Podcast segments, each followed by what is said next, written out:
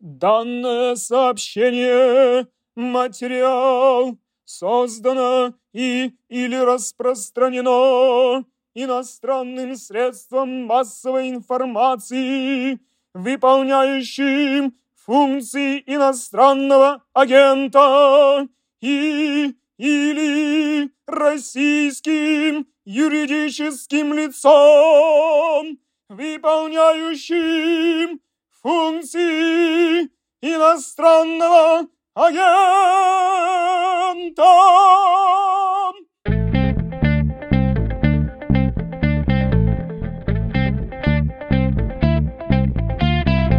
Здравствуйте, вы включили подкаст о новостях, которые долго остаются важными. Он издается «Медузой», называется «Что случилось?». С вами я, Владислав Горин и Татьяна Пархалина, президент Российской ассоциации Евроатлантического сотрудничества, кандидат исторических наук. Татьяна Глебовна, здравствуйте. Здравствуйте. Нынче, 25 апреля, президент Франции Эммануэль Макрон был переизбран, точнее, переизбрали его вчера, но вот посчитали голоса. Он победил во втором туре свою соперницу Марин Ле Пен. И интересно, как победил. И процент проголосовавших за каждого из политика любопытен, и судьба будущее обоих, а также связанных с ними сил, и любопытные настроения французского общества. Да, в общем, даже российский след, да, есть в этой истории, он тоже важен, интересен, непрост. Давайте попробуем с этим разобраться. Я бы начал с цифр. У Лепен 41 с небольшим процентов, у Макрона 58 с небольшим, и у Макрона, вообще у избранного главы государства, это один из самых высоких показателей за последние четверть века. У его соперницы по сравнению с предыдущими президентскими выборами тоже существенный прирост. Это любопытно. Вы как эти цифры, эти показатели трактуете?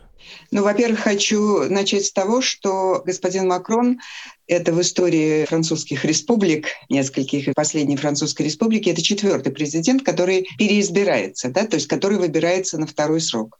До него это был Шарль де Голь, затем Митеран и Жескар Дестен. Вот он четвертый, остальным не удавалось. Поэтому это уже свидетельствует о многом. О чем это свидетельствует в случае с Макроном? Это свидетельствует о том, что все-таки вот первый свой срок президентский, он прошел таким образом, что это, видимо, удовлетворило большинство французов. Хотя в самом начале, когда он начал такие либеральные экономические реформы и снизил налог на богатых, и были болезненные такие явления, его называли президентом богатых, и во французском обществе даже было некоторое неприятие. А учитывая, вот все говорят, что он аррогантный такой, да, что он немножко высокомерен, вот это раздражало французов. Надо сказать, что после вот этого движения желтых жилетов он, безусловно, смягчил тот курс реформ, с которых он начал. Потом, как мы помним, случился ковид, который именно Макрон охарактеризовал первый вообще из лидеров мира, охарактеризовал как санитарная война. И хотя меры антиковидные во Франции были достаточно жесткие, и в ходе вот этой борьбы с ковидом Макрона и его правительство очень критиковали. Тем не менее, по итогам французы посчитали, что он был достаточно эффективен. То есть им удалось оседлать вот этого врага и вот бороться достаточно эффективно с этой коллективной бедой. Ну а затем началось обострение ситуации вокруг, а потом и в Украине. И это как раз совпало начало года, начало председательства Франции в Евросоюзе. Не будем это забывать, это очень важный момент. Кстати говоря, в восьмом году, когда началась Кавказская война 08-08-08, Франция тоже председательствовала. И тогда Саркози вот на самом деле тоже сыграл определенную роль и даже думал, что ему удастся благодаря этому переизбраться. Ему не удалось. Макрону удалось. Вот эта миротворческая линия Макрона до начала военных действий, до начала специальной военной операции, как это в России называется, да, она встретила поддержку французов, и они, вот что называется, объединились вокруг флага. То есть вот эта челночная дипломатия, Макрон летал и в Киев, и в Москву, эти его многочисленные переговоры, я предполагаю, очень сложные с президентом России и с руководством Украины – к величайшему сожалению, ему не удалось предотвратить военный конфликт, но тем не менее вот эта миротворческая миссия Макрона как представителя Объединенной Европы, как представителя Евросоюза и как президента Франции, она была воспринята французами, избирателями, то есть очень позитивно. Вы сказали про то, что он сперва воспринимался как президент богатых, простите за порочную аналогию, такой немножко СПС, если кто-то еще помнит такую российскую партию. И желтые жилеты при нем были, и последние жаркие разговоры во время избирательной кампании, когда ему про бензин, а он, ну, ситуация такая в мире, понимаете, да, отвечает, а избиратель не очень понимает, когда бензин подорожал.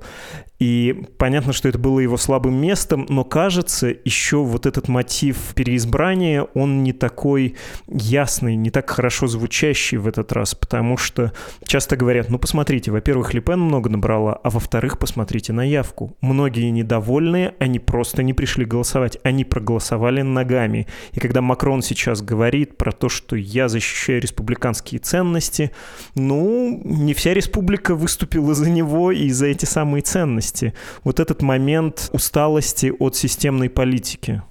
Я с вами соглашусь частично по поводу усталости от системной политики, потому что никогда в истории Французской Республики, по крайней мере, не было столько голосов, если суммировать, за антисистемные партии, как в этот раз. Да?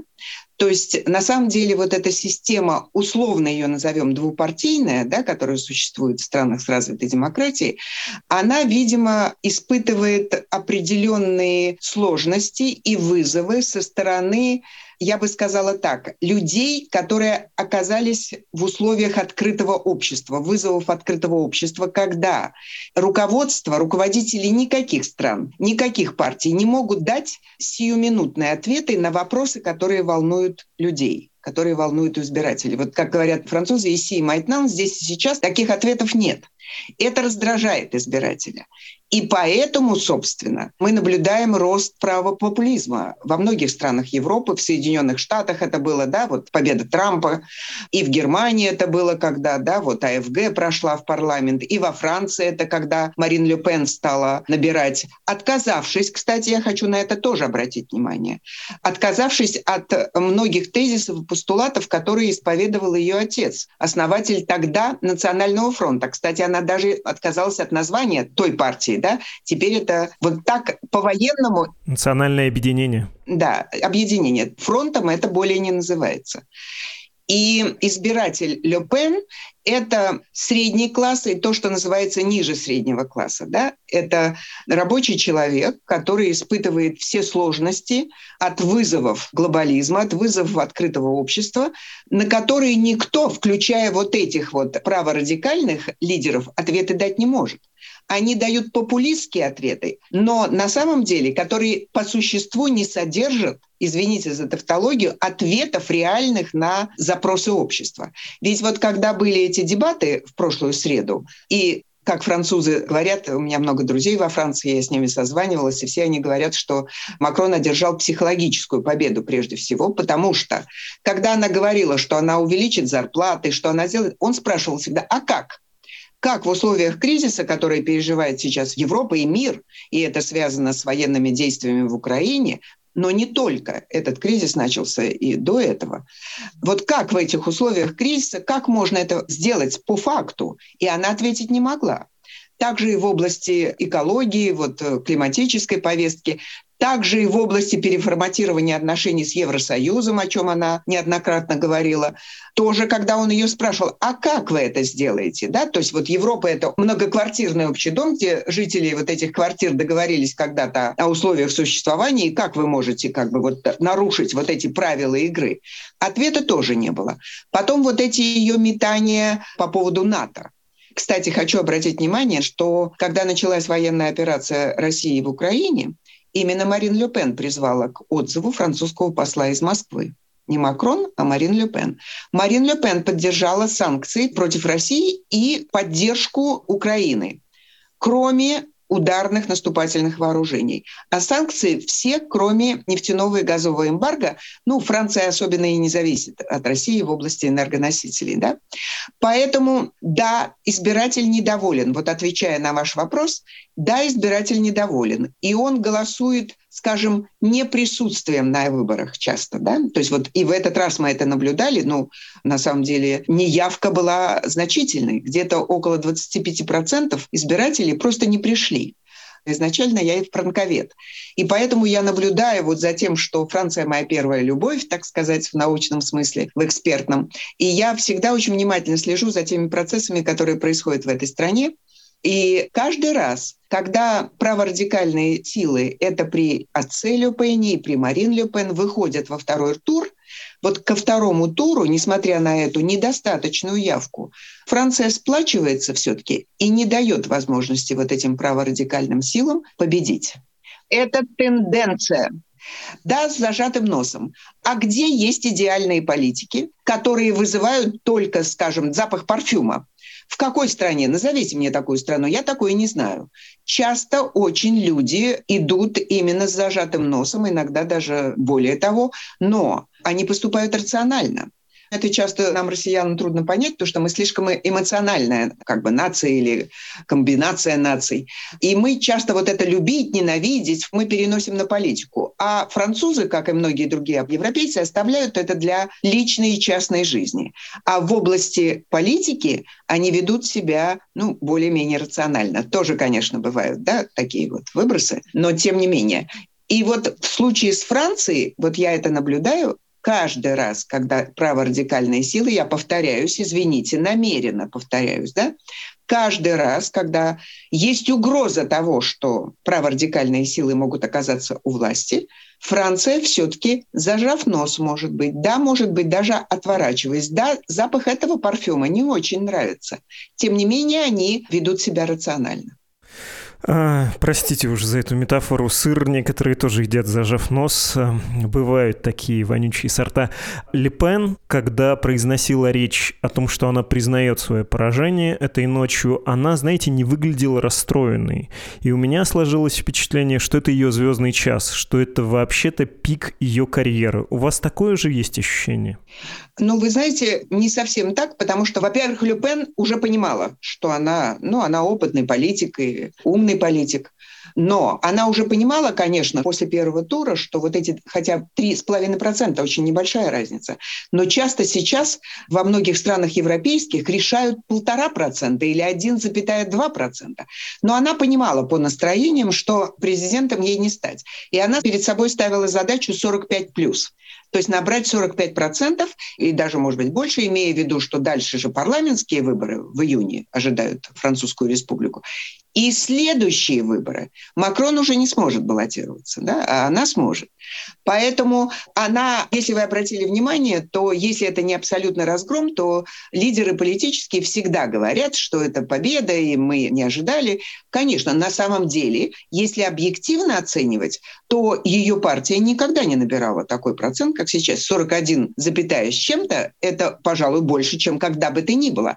Это, видимо, дает ей и ее соратникам по партии дает надежду на победу на выбор, ну какую, относительную, да, это, видимо, будет коалиционное правительство какое-то, видимо, будет политика коабитасьон, как французы говорят, сожительство, да, различных сил. Это дает ей, конечно, надежду на серьезные позиции в национальном собрании, то есть в парламенте Французской Республики, и на будущее. Поэтому это меньше, чем то, за что она боролась, 45 плюс она не набрала, но это больше того, что она набирала на предыдущих выборах. Я про ее будущее спрошу, имея в виду, что она обещала вообще-то не участвовать больше в президентских выборах, но сперва хочется про голосование в Ассамблею, в Нижнюю палату парламента спросить. В июне 12 да, кажется, числа будут выборы, и две посылки у меня есть для этого вопроса. Что будет с национальным объединением Марин Ле Пен и с партией Макрона, у которой еще более красивое название, или Републикан Марш, да, Республика вперед. Первый момент. Тут есть непрямая зависимость. Если кандидат или кандидатка набрала, ну, не знаю, 40 с лишним процентов голосов, это еще не значит, что партия получит столько же. Во-первых, выборы по округам, во-вторых, в два тура, и это непрямая зависимость. По второму туру вообще нельзя судить о том, чего эта политическая сила и ее лидер стоит. А вторая посылка, почему я спрашиваю, президента во Франции давно не избирали на второй срок, а когда избирали предыдущих, они получали, как это было и с Макроном, большинство в парламенте, такой карт-бланш на воплощение своей программы. Это в отличие от США, скажем, да, где выборы Конгресса, президенты чуть э, разнесены, и плюс есть неполная смена состава Нижней палаты парламента, и там очень часто президент от одной партии, а большинство в парламенте и в Конгрессе и в Сенате у другой партии. Есть такая система сдержек и противовесов, э, которая вот на практике так вот буквально реализуется. Что думаете про ближайшие выборы? Вы сказали про вот это сожительство. Как оно будет устроено? Ну, это я предположила. На самом деле, я полагаю, что очень многое будет зависеть от э, развития кризиса или конфликта, как иначе можно сказать, в Европе, который носит военный характер и от которого зависит просто будущее европейской и международной безопасности. Должна сказать, что в феврале этого года вся система европейской международной безопасности обрушилась. Ко мне даже недавно обратились из одного очень серьезного издания с просьбой порассуждать о будущей системе европейской безопасности, но я, честно говоря, улыбнулась и отказалась пока оставив за собой право и возможность порассуждать чуть-чуть позже, да, потому что сейчас пока ничего не просматривается, да, просматриваются такие вещи, которые россиянам неприятно слышать, поэтому я сейчас о них говорить не буду, мы не об этом. Но вот это кризис, который Европа и мир не испытывали с конца Второй мировой войны. Даже когда мы до начала военной операции, когда мы сравнивали обстановку, сложившуюся в Европе и в мире, с Карибским кризисом, с Берлинским кризисом 1961 года, тогда это было релевантно, а сейчас уже нет. Поэтому очень многое будет зависеть, конечно, вот от той ситуации, которая складывается в Европе и мире в сфере безопасности. Как известно, Макрон, его два основные тезиса, с которыми он ушел и победил – это автономия Французской Республики в области энергетики и в области обороны. В области обороны Макрон говорит о создании какой-то европейской опоры, о создании самостоятельной европейской обороны. Кстати говоря, у нас это трактовали в России как что-то независимое от НАТО. Никогда он этого не говорил. Он говорил об усилении возможностей, создании европейской армии, которую не нужно понимать как танковые армады, там, а это силы быстрого реагирования. Но он тогда говорил, что вот эту европейскую автономию необходимо создавать не в противовес НАТО, это первый тезис, а в дополнение к НАТО. А второй тезис, ее нужно формировать вместе с Россией и не делать Россию изгоем. Кстати говоря, после первого тура он заявил буквально следующее, что ни в коем случае нельзя абсолютно игнорировать Россию, потому что мы таким образом полностью бросаем ее в объятия Китая, а это не в интересах Европы и не в интересах России. Вот как он поведет себя на этом треке, мне представляется почему-то, что вот свою миротворческую миссию он продолжит потому что накануне выборов он говорил, что вот несмотря ни на что он будет продолжать переговоры с российским президентом. После Бучи и Краматорска он заявил, что это бесполезно. Но я думаю, это были такие предвыборные, конечно, вещи, потому что вот это противостояние с Люпен ограничивало его да, в определенной степени в высказываниях и в действиях. Мне представляется, что он будет продолжать вот эту свою миссию как переизбранный президент и как лидер Евросоюза. Ну и от этого будет очень многое зависеть. Роли места Французской Республики в Европе и в мире. Второе, на что бы я хотела обратить внимание, вот эти два момента очень важные. Меркель ушла, как известно. Признанный всеми лидер Европы и очень опытный политик. Когда Макрон только пришел, был избран на первый срок, то негласно как бы да, ходила информация, что Меркель будет его готовить на нового лидера Европы вместо себя. Ну, потом произошло все, что произошло, ковид и так далее. Да? И ведь сейчас совершенно очевидно, что с его опытом в международных делах и во внутренних делах, и в сфере экономики уже, и в сфере безопасности, и в сфере энергетики. Он, конечно, может претендовать вот на это лидерство в Европе. И, скажем, на особую роль Франции в решении конфликтных и кризисных ситуациях. Я должна сказать, что это в каком-то смысле роль особая, но и традиционная, потому что со времен Деголя Франция всегда играла роль вот такого моста между Востоком и Западом. Сейчас в эпоху глобализации мосты никакие не нужны, вот в том смысле, да, который это был во времена предыдущей холодной войны, но тем не менее вот эта медиаторская функция и роль такого Меркель называли менеджером Европы, да, когда не знаешь, что делать, говорили, позвоните госпоже Меркель. Я думаю, Макрон вот сейчас будет претендовать на такую роль, вот когда не будут знать, что делать в Евросоюзе, будут, возможно, звонить Макрону. Он активен, он, конечно, европеист, и евроатлантист, вне всякого сомнения. Он даже в тяжелые времена, когда президентом был Трамп в Америке, ему удалось сохранить вот этот линк и какие-то особые отношения между Францией и Соединенными Штатами, и между собой и Трампом, а это не так просто было.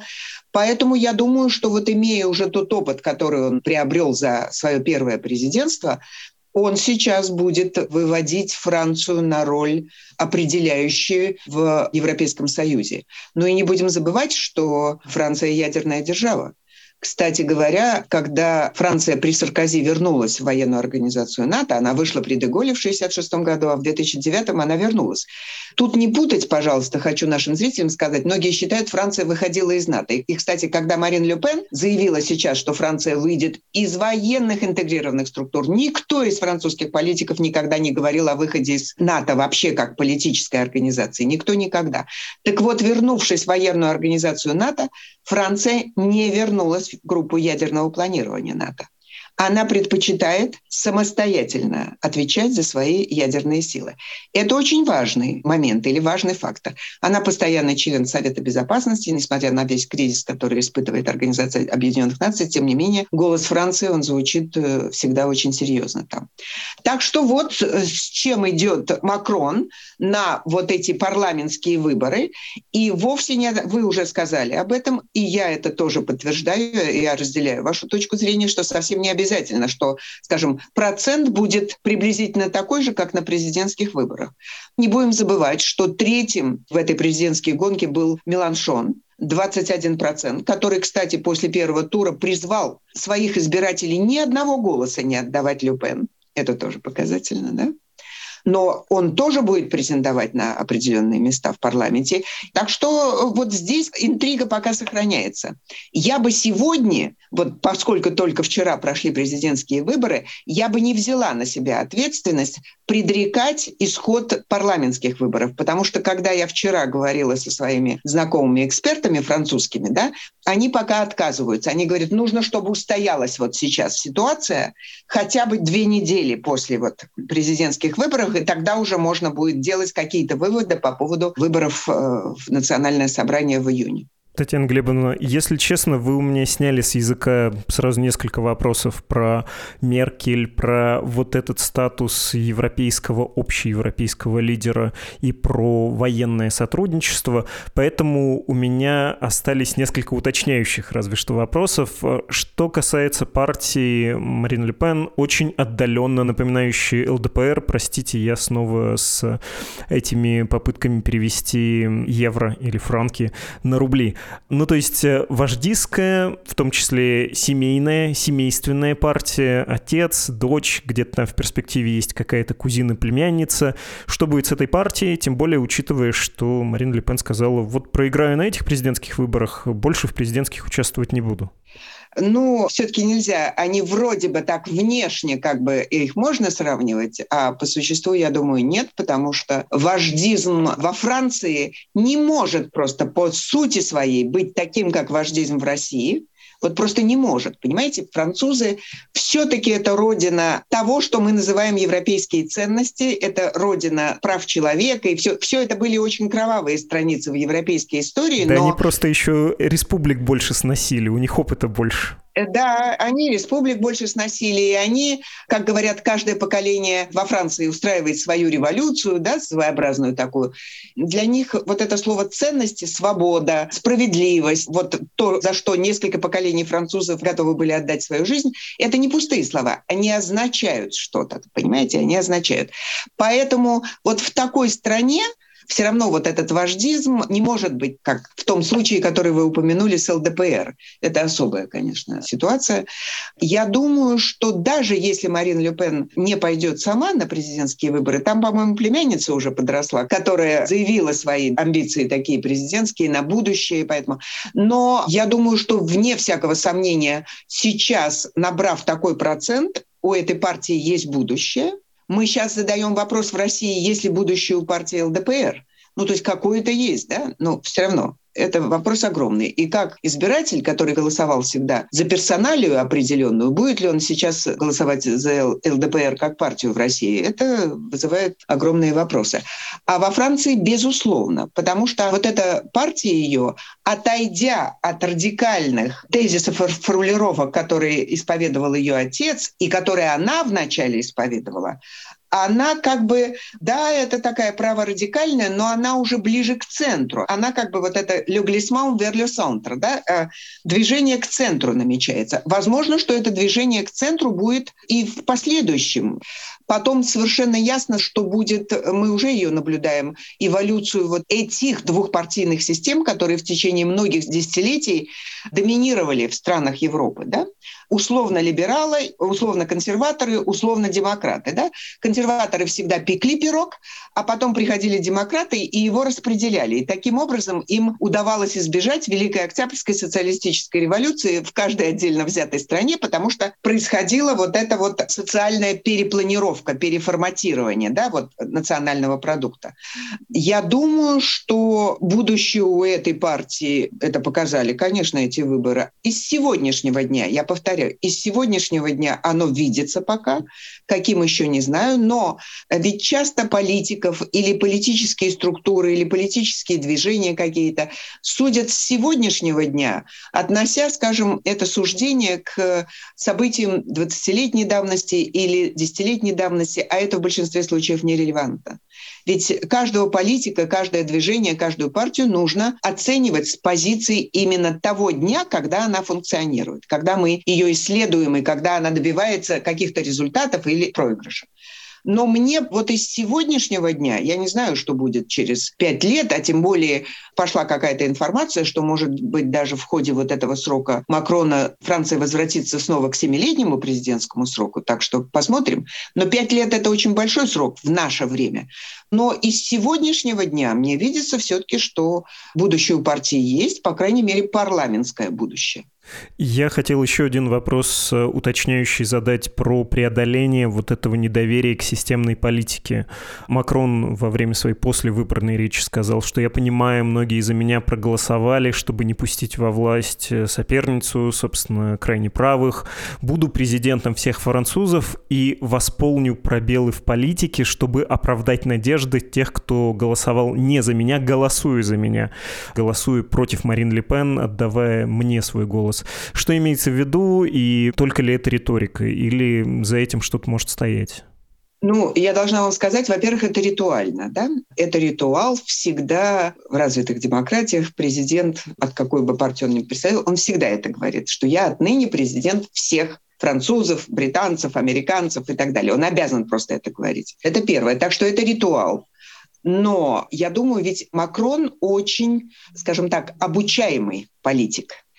Он молодой политик, и вот то, как он обучался по ходу своей деятельности, очень трудного первого президентства, доказывает, что он умеет работать над ошибками.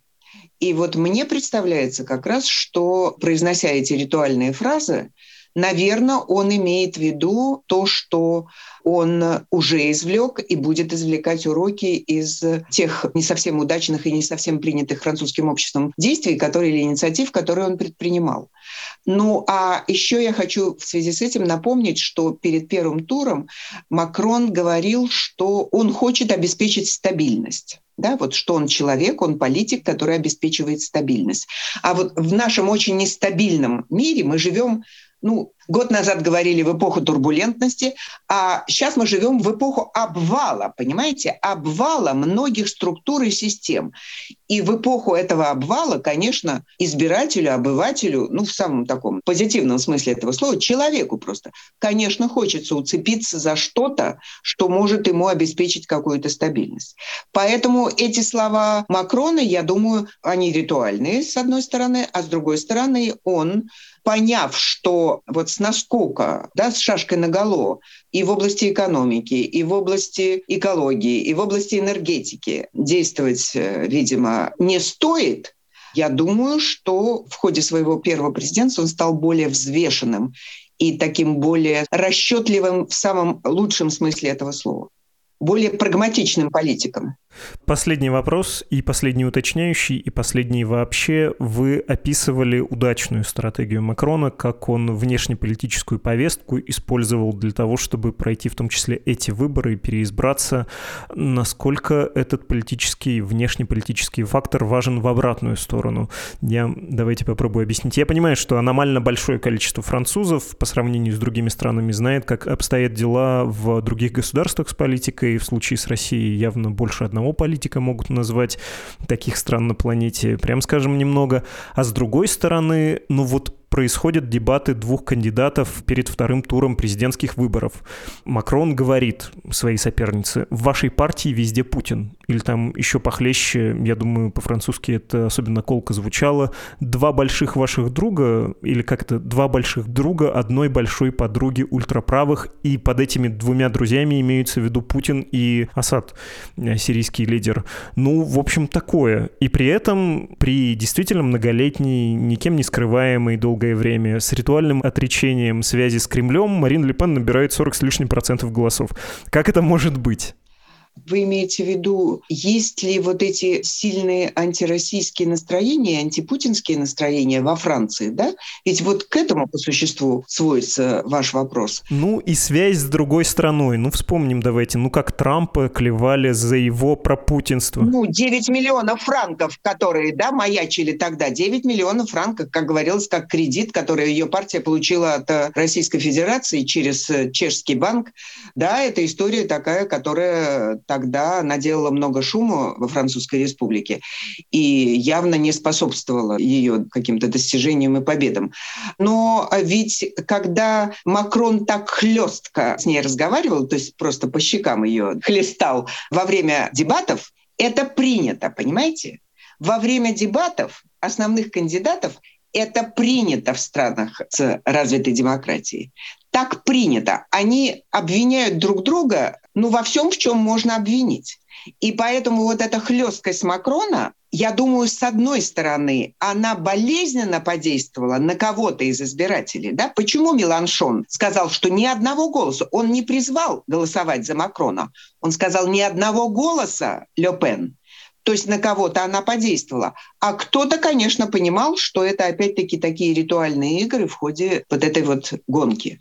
Поэтому, ну да, вот эти взаимные обвинения, они привычны для таких стран, как Франция, Германия, да, Великобритания, они привычны.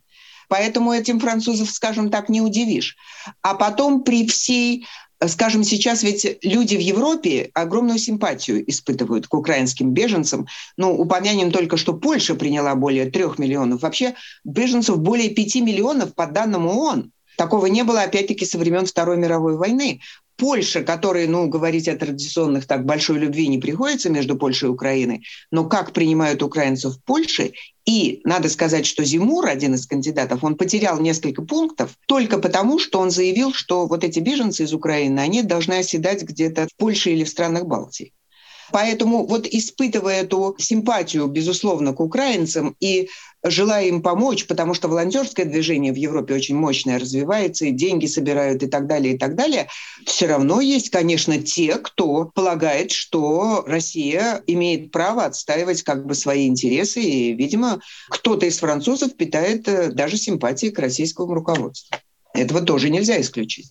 Обещал, что это будет последний вопрос, но не могу не уточнить, если бы это была не Россия, вообще насколько толерантны избиратели во Франции к внешнему вмешательству? То, что в Соединенных Штатах вызвало бы большой скандал, собственно, и вызывало. А настолько ли это остро воспринимается там? Можно вспомнить Николя Саркози и ливийские деньги. В общем, э, вполне себе уголовное преследование было в этой связи. То есть такой ли это большой грех взять денег у Путина, не у Путина, у кого угодно?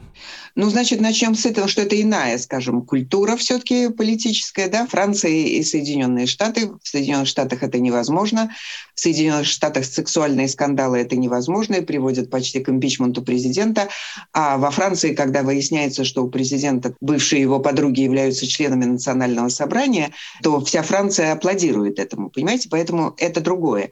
Вот во Франции, как мы видим на примере ряда французских президентов, тем, которым удалось переизбраться, не удалось переизбраться, обвинение в том, что они брали деньги у каких-то иностранных игроков, ну, такого уж вселенского взрыва, как в Соединенных Штатах, это не имело. Здесь люди относятся по-другому. Безусловно, они это не поддерживают, они это осуждают, но не делают из этого, скажем так, вот это последний день Помпеи. Для французов это не последний день Помпеи. Хорошо, спасибо вам огромное.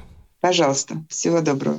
О только что состоявшихся выборах президента Французской Республики мы говорили с Татьяной Пархалиной, президентом Российской ассоциации евроатлантического сотрудничества, кандидатом исторических наук.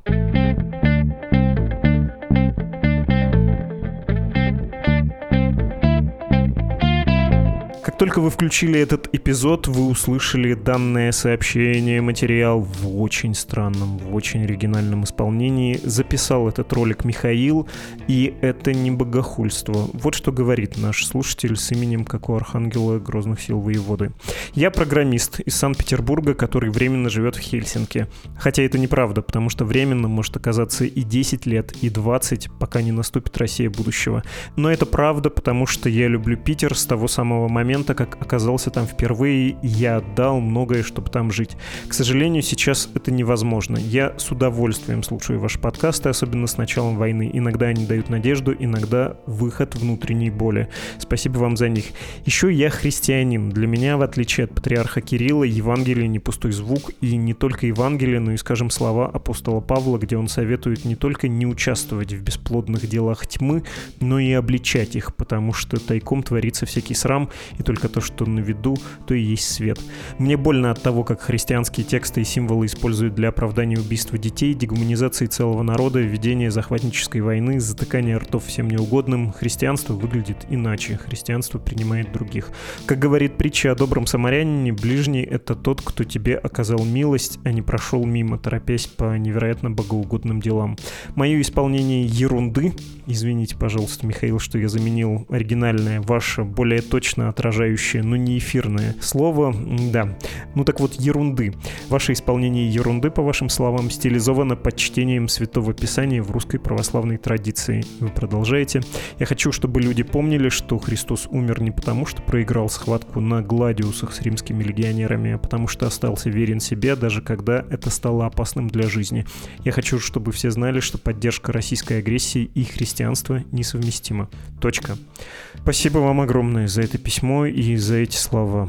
Ну а сейчас давайте я назову адреса для помощи Медузы, как водится, но хочу заметить, что вчера выполнил давнее свое обещание, которое перед вами здесь, в этом подкасте, тоже произносил. Я перечислил тысячу долларов из денег премии «Редколлегии» нашему изданию, так что и вы можете, ну, тысячу не тысячу, можно и меньше, но главное регулярно, оформляйте в качестве пожертвования нашему медиа. Вчера работала и сейчас, уверен, работает страничка support.meduza.io, там все инструкции. Есть страницы на английском языке для европейской и американской аудитории. Можете смело пересылать своим друзьям и знакомым, посоветовать тоже помогать Медузе. Для них адрес safe.meduza.io. Наш почта подкаст собакамедуза.io. Вы слушали подкаст «Что случилось?» о новостях, которые долго остаются важными. Бонсуар. thank you